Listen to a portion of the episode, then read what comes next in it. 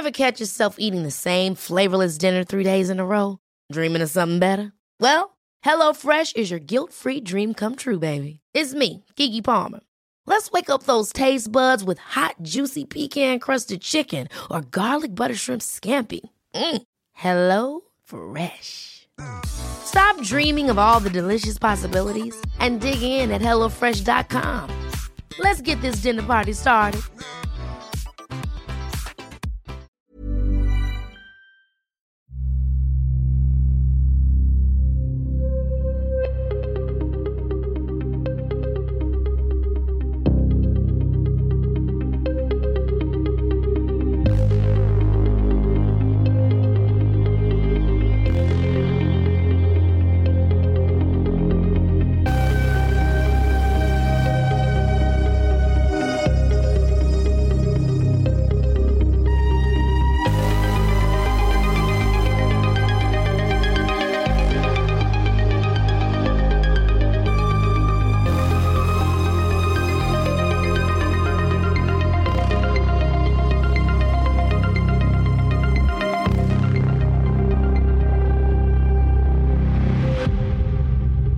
Welcome everyone to episode thirty-eight of True Blue Crime. My name's Sean and with me as always is my co-host Chloe. How are you doing? Hi, good. I was nearly going to pull you up then for saying our name wrong because I forgot that we changed it. Yeah. But I'm going good other than that.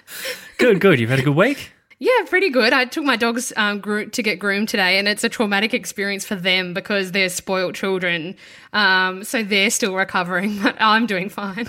My dogs are currently uh, are a bit isolated because we haven't got their, you know, we built a new house and they don't have their run sorted out yet. So we're kind of letting them out a few times during the day and there's other houses getting built. So they're getting out the back and just going bunter at all the other tradies and all the other work sites around us. Oh. So that's a bit of a challenge containing them at the moment. So that's so good, though. I love the idea of it. I can just picture them.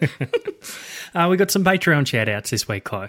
We do. Thank you so much and welcome to Tom Sheridan, Kayleen England, Alicia S., Nicole Woods, Jodie Cameron, Robin and Alex Falcon. There are some people in there that are Facebook regular supporters in our Facebook group and they've jumped on. So thank you for always adding to our discussion and for the support, guys. Much appreciated. Thank you, everyone. A quick content warning, this case today does contain some fairly graphic descriptions, so we'll try and give you a bit of a heads up when we get to that point. Today's case is again a part-solved, part-unsolved tale. It's about a horrific and sadistic murder, which gets a resolution. We'll leave it up to you if that resolution was justice or not. But it's also about a fugitive, a man who police have described as Australia's most wanted and potentially most dangerous man. Becoming a modern-day chameleon is no mean feat in today's world, dropping off the radar either for that matter, leaving no electronic footprint, not having a traceable mobile phone or credit card, or any contact with family would make getting by very difficult for most of us. But perhaps, as we'll discover throughout this harrowing tale, the sheer unexceptional nature of the man in question, his complete and utter averageness, is why he's succeeded at this very thing for the past ten years. Before we get to all of that, we have to go back to the very origins of this tragic tale.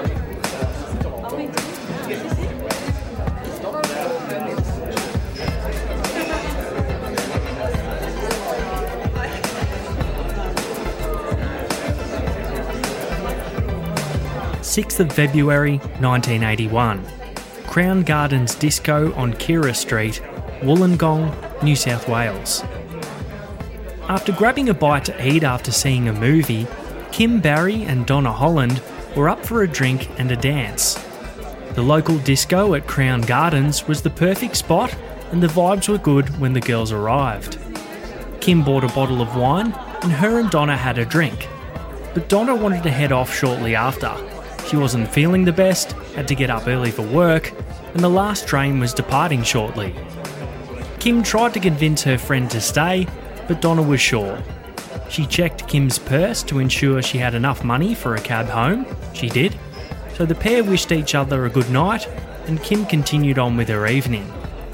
A short time later, Kim spotted an acquaintance she knew from dance classes she'd previously attended. a local coal miner named Graham Potter. The pair had a quick chat at the bar, then went to a quiet spot for a drink of wine. Sadly, this would be the last drink of wine Kim would ever have.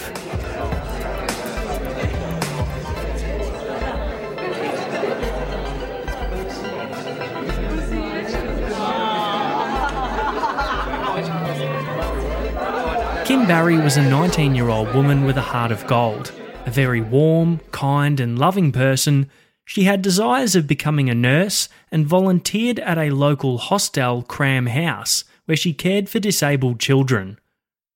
She also earned a quid on the checkouts at her local Woolworths and the occasional babysitting gig.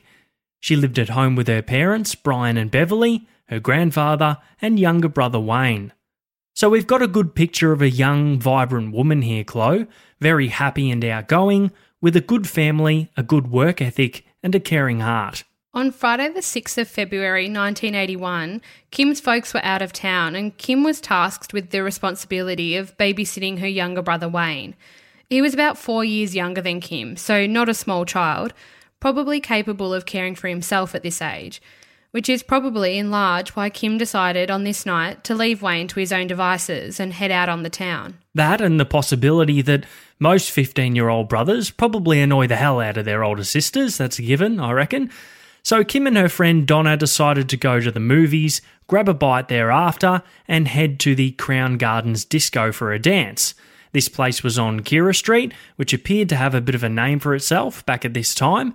This is now the site of the new Wollongong Central Mall, as I understand. And we covered most of this off in the introduction. Kim and her friend Donna Holland had a dance, Donna headed home after feeling a bit ill, and Kim had a drink with a guy she'd met a few times before at dance classes.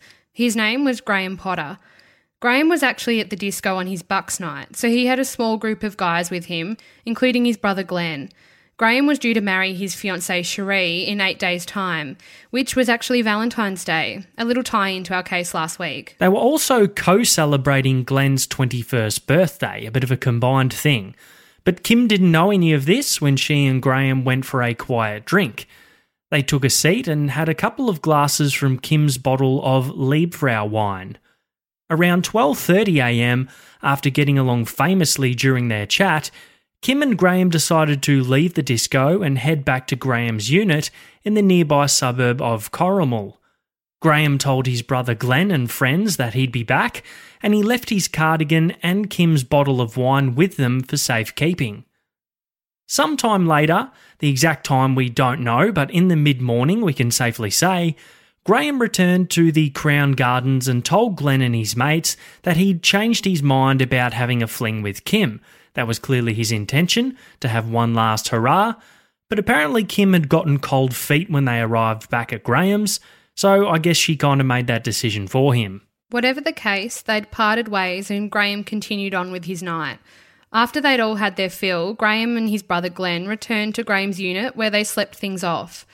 So where did Kim Barry go after she left Graham's unit, after suddenly getting cold feet? Well, that was anyone's guess, because she hadn't shown up anywhere. She'd vanished. Her family reported her missing and police began an investigation into her whereabouts, dressing up a mannequin in similar clothing to what Kim was wearing the night she disappeared and putting it on display outside the Crown Gardens Disco.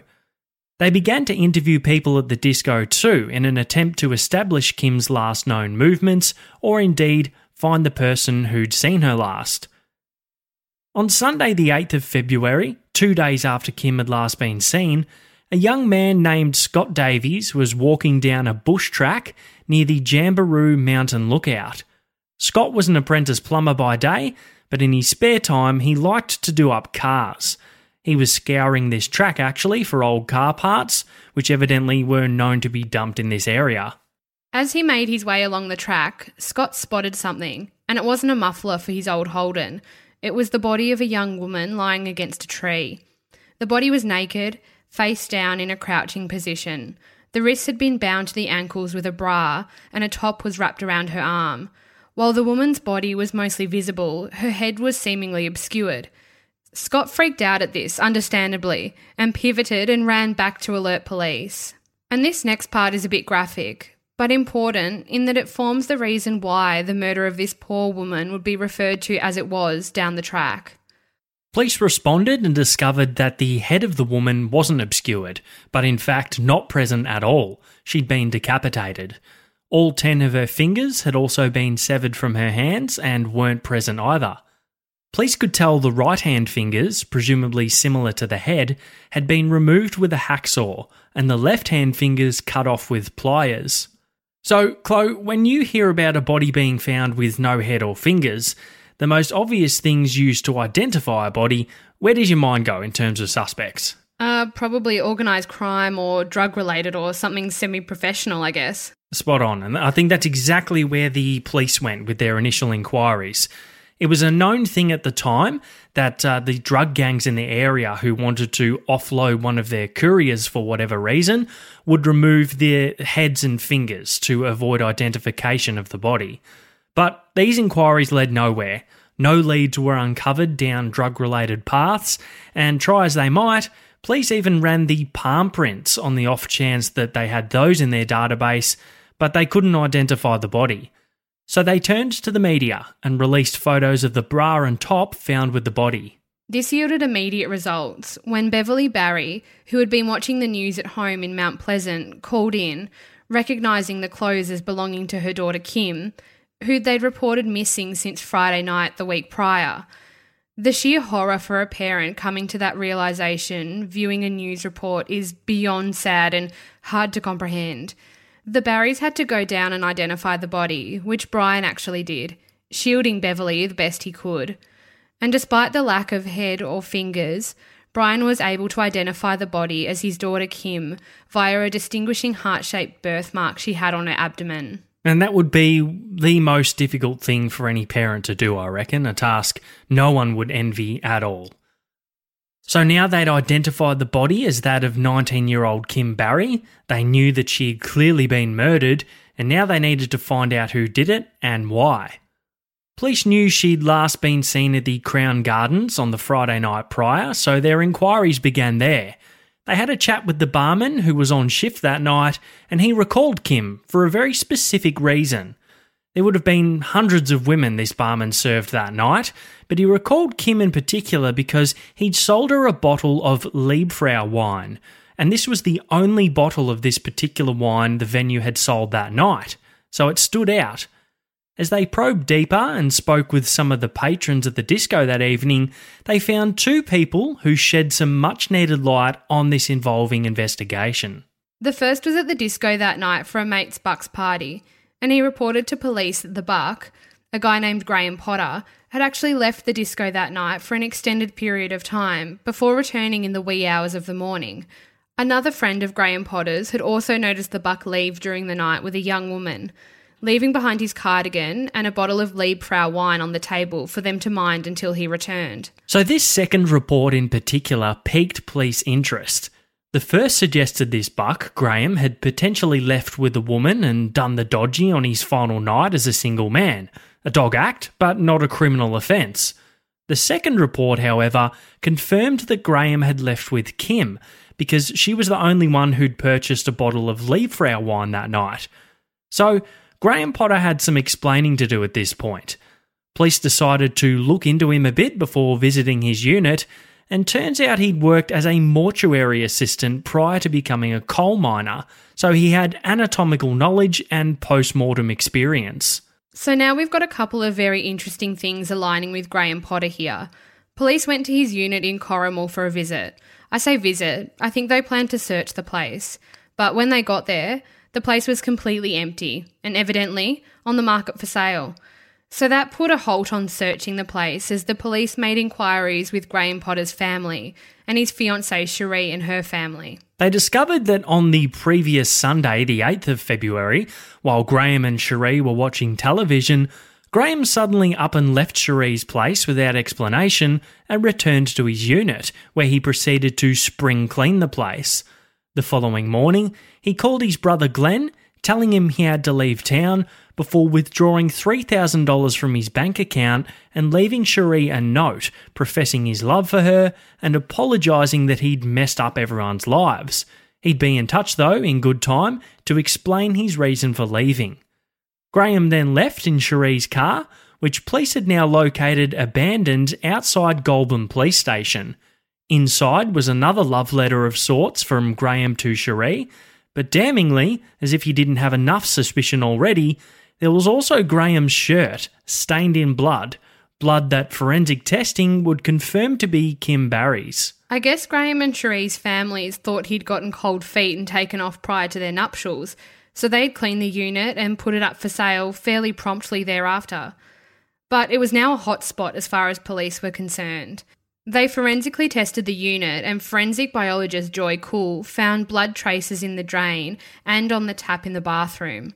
She also found more blood stains in the spare room, and some of Kim's hair stuck in the freshly painted skirting boards and in the clothes dryer. And while D N A testing didn't exist at this time, Kim did have one rare trait that aided in identifying her via blood grouping analysis, and that was a rare blood type shared by around one percent of the Australian population. Sound familiar, Chloe? Sounds a bit like the A B R H negative like Lindsay Rose, uh, another little link to last week's case. It was looking to police like Graham Potter had murdered Kim Barry in the spare bedroom, then decapitated and removed her fingers in the bathroom. Police would further cement this theory when they discovered amongst Graham's belongings, being stored at his parents' house, a hacksaw, bloody sheets and a dressing gown. The dressing gown didn't mean much now, but it would. So Potter's on the run, according to him, because his life's in danger. That's what he relayed in one of those notes, apparently. He wasn't specific about that, but that was the basis for his reason for fleeing suddenly. Sightings were reported of Graham Potter. A driver saw him hitchhiking, thumbing for a ride at one point, but by and large he remained on the run for some weeks. Around three weeks after the murder, a man walking his dog stumbled upon a garbage bag, and the dog was off and sniffing like any good pooch, but the fella knew deep down this was no bag of doggy treats he'd stumbled upon, and he was right. Inside the bag there was a human skull, fingers, bloody sheets, and the waist cord from a dressing gown. So it doesn't take Ron Iddles to figure this one out, Chloe. The teeth from the skull were matched to Kim Barry, and the waist cord from the dressing gown matched to Graham Potter's dressing gown, along with the sheets. While the case against Graham Potter was solidifying, police were still without knowledge of where the elusive alleged killer was. That was until, bizarrely, he turned up one night back home at his parents' house. Reunited with his family, Graham cried a river of tears while retelling his folks a tragic unfurling of events from the night Kim Barry was murdered, which we'll get into in just a moment. Before we hear Graham Potter's official version of events, however, it's worth noting that his old man Sonny called police and turned Graham in while he was soaking in the warm bath. Nice work, Sonny. So Graham Potter's pruny ass was hauled out of the bath and promptly arrested for the murder of Kim Barry. And it was at trial that we'd hear two very different versions of events, Graham's defence and the police's prosecution.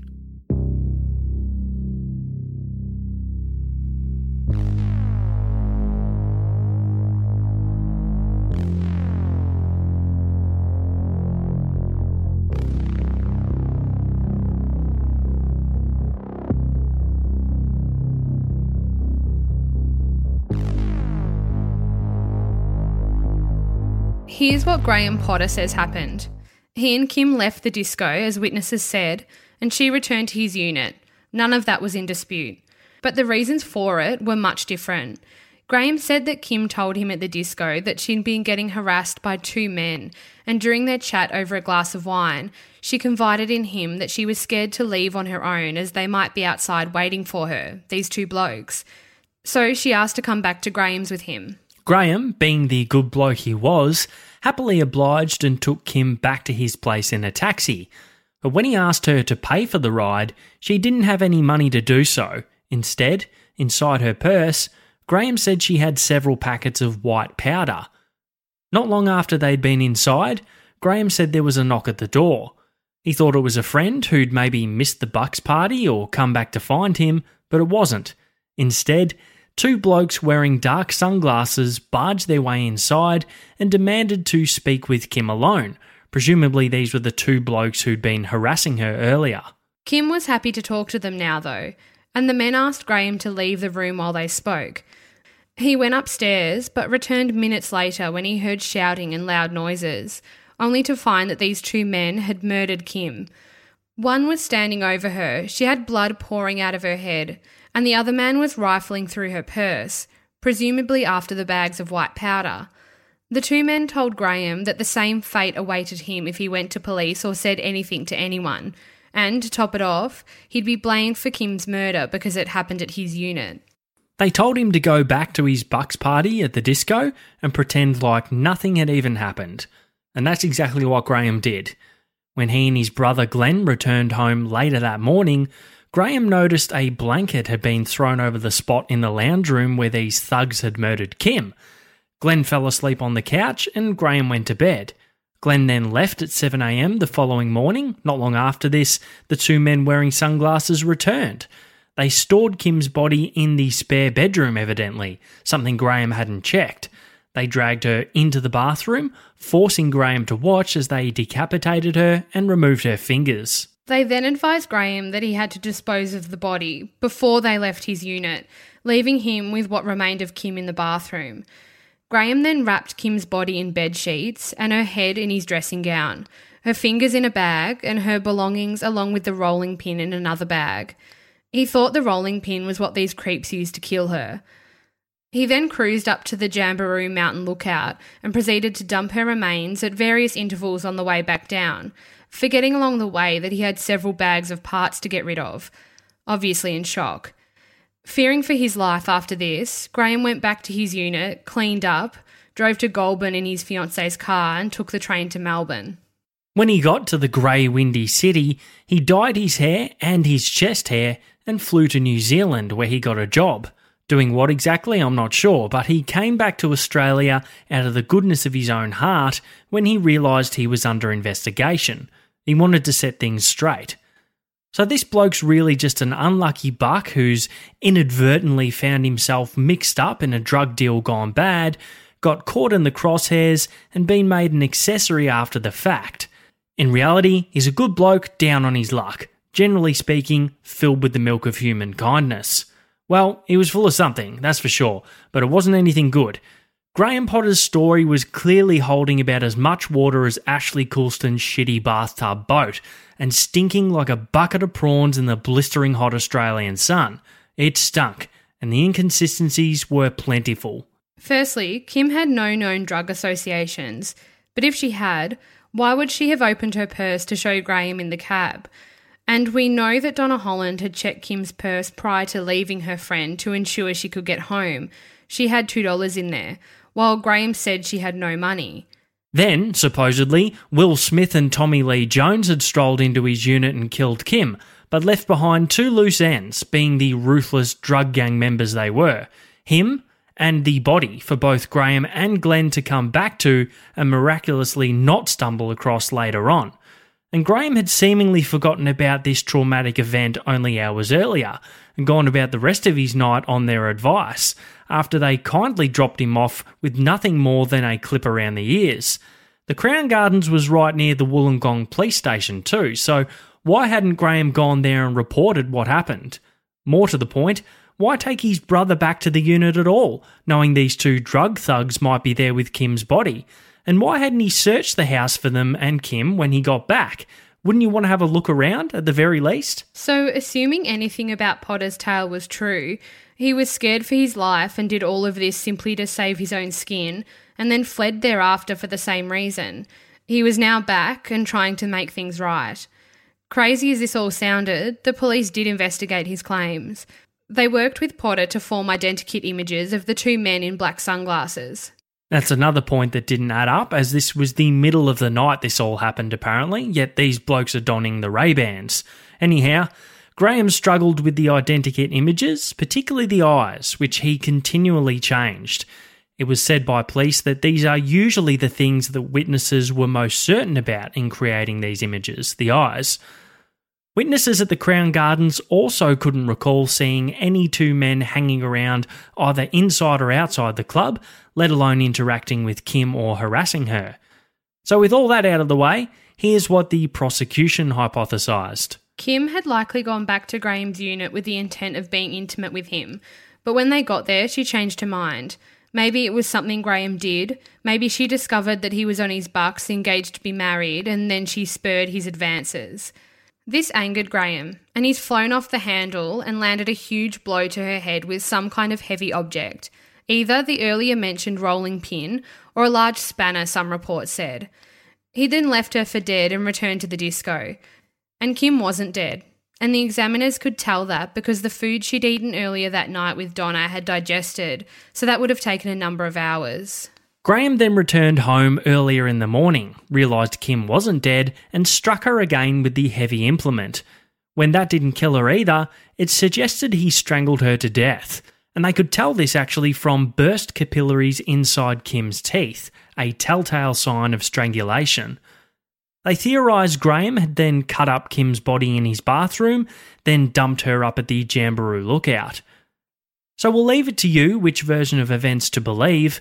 What we can tell you is that the trial lasted eleven days. Graham was the only defence witness and gave his version of events via a doc statement, which prevented the prosecution from cross-examining him. His team argued that the two methods by which Kim's fingers were removed were proof that two people were involved. But the jury didn't buy that, and in April of nineteen eighty-two, Graham Potter was found guilty of murdering Kim Barry and sentenced to life in prison.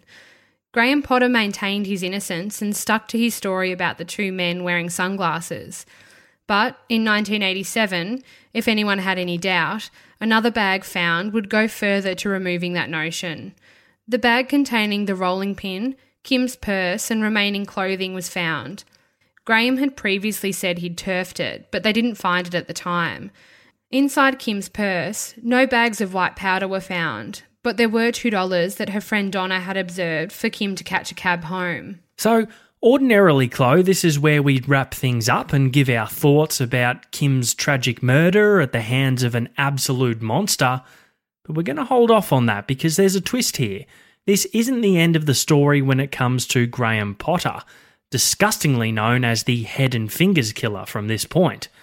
We said it at the start, right? This was part solved, part unsolved. Well, as to the question of justice, one could contend that Graham Potter was given the appropriate punishment of a life sentence. That would be reasonable considering the heinous nature of the murder he committed.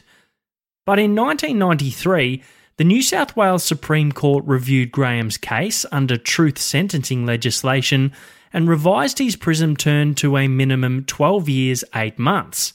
He served fourteen years before being paroled in nineteen ninety-six, a rehabilitated man.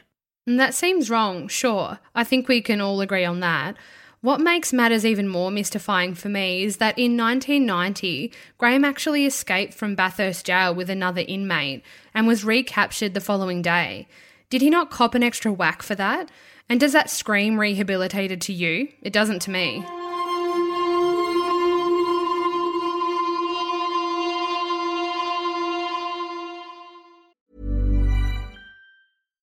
If you're looking for plump lips that last, you need to know about Juvederm lip fillers. With Juvederm Volbella X C and Juvederm Ultra X C, your lip look, whether it's subtle or bold, can last up to one full year with optimal treatment and no additional maintenance. Find a licensed specialist and see if it's right for you at Juvederm dot com today. That's J U V E D E R M dot com. Add fullness to lips in adults over twenty-one with Juvederm Volbella X C or Juvederm Ultra X C. Do not use if you have severe allergies or a history of severe allergic reactions, or if you're allergic to lidocaine or the proteins used in Juvederm. Tell your doctor if you have a history of scarring or taking medicines that decrease the body's immune response or that can prolong bleeding. Common side effects include injection site redness, swelling, pain, tenderness, firmness, lumps, bumps, bruising, discoloration, or itching. As with all fillers, there's a rare risk of unintentional injection into a blood vessel, which can cause vision abnormalities, blindness, stroke, temporary scabs, or scarring. For full, important safety information, visit Juvederm dot com.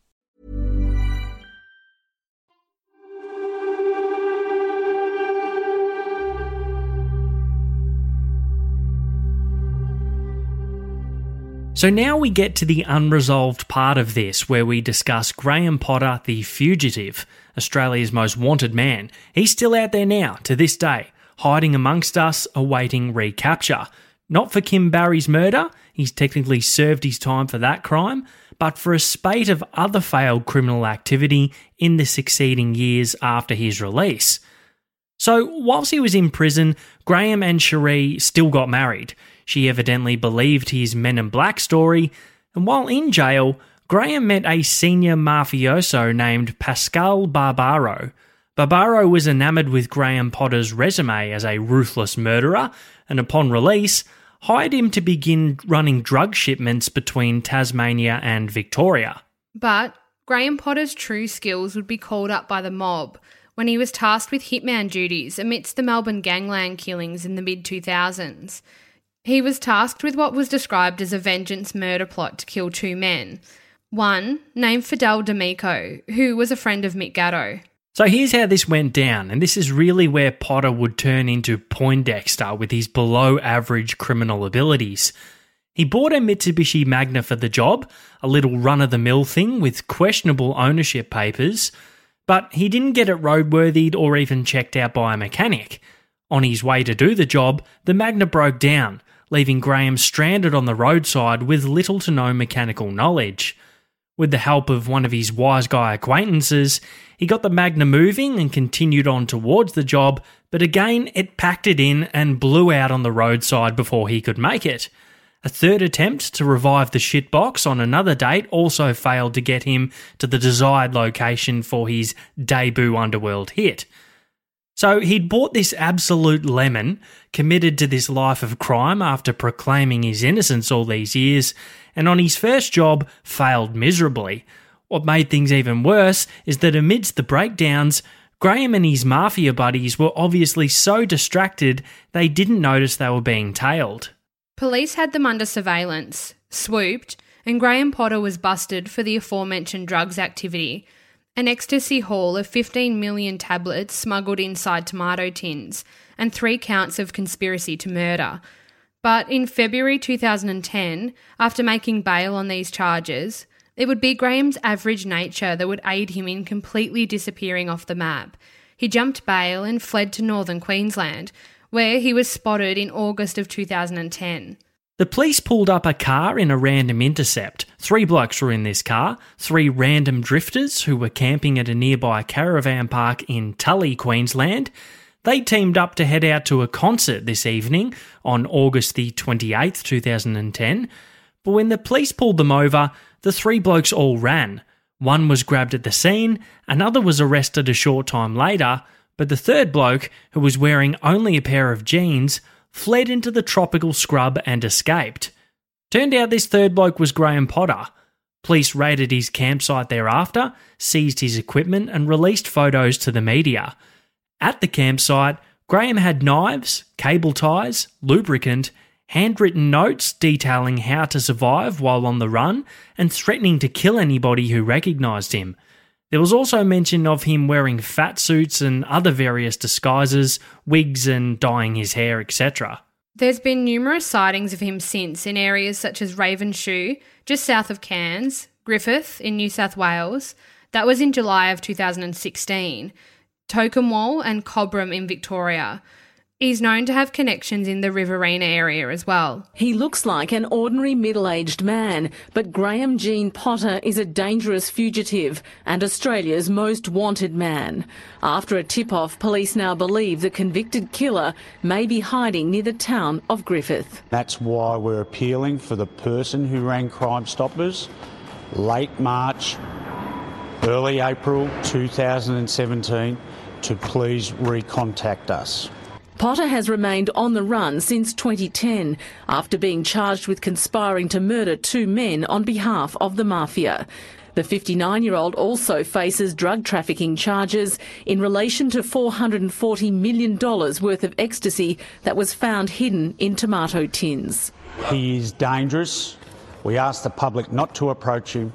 Potter was once known as the head and fingers killer after viciously murdering nineteen-year-old Kim Barry in nineteen eighty-one.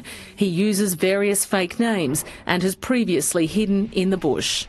He is a master of disguise, so he may have added weight, he may have added a beard, he may have taken off a beard. Despite a nationwide manhunt and sightings in North Queensland, Tookamal and Cobram, Potter has given authorities the slip.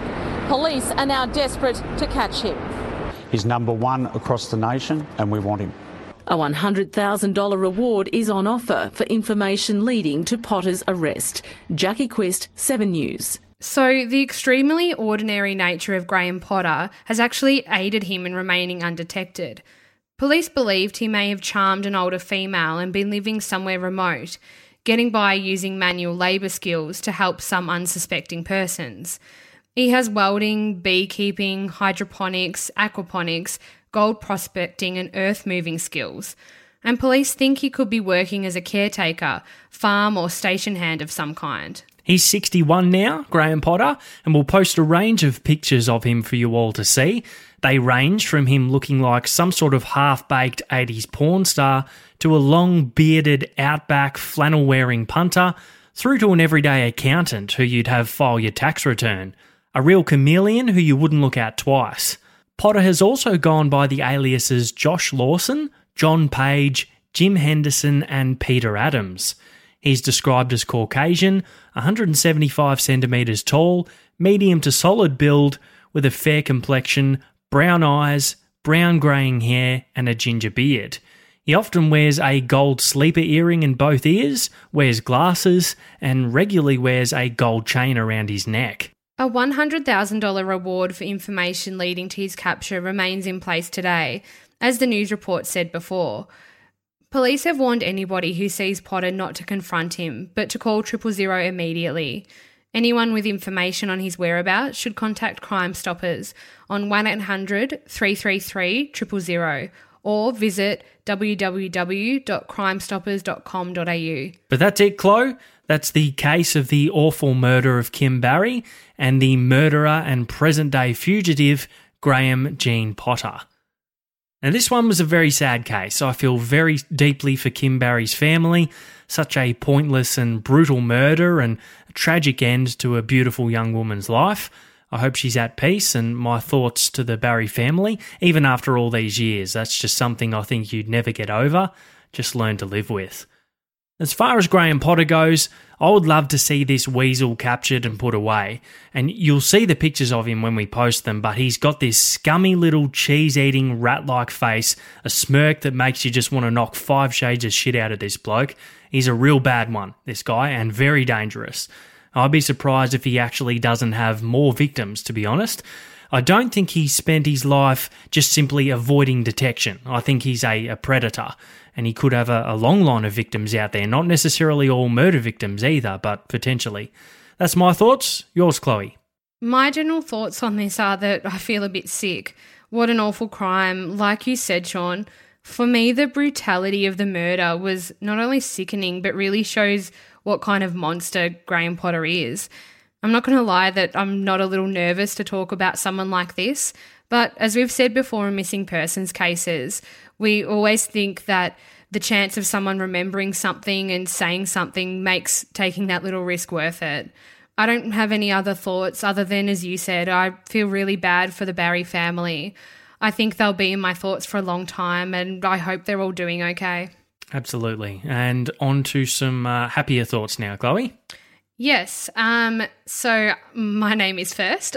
My happy thought is that, uh, so Luke and I love movies and the Oscars were on this week and we always make a point of watching all the Oscar-winning movies. It's just a bit of a yearly bucket list thing, I guess you could say.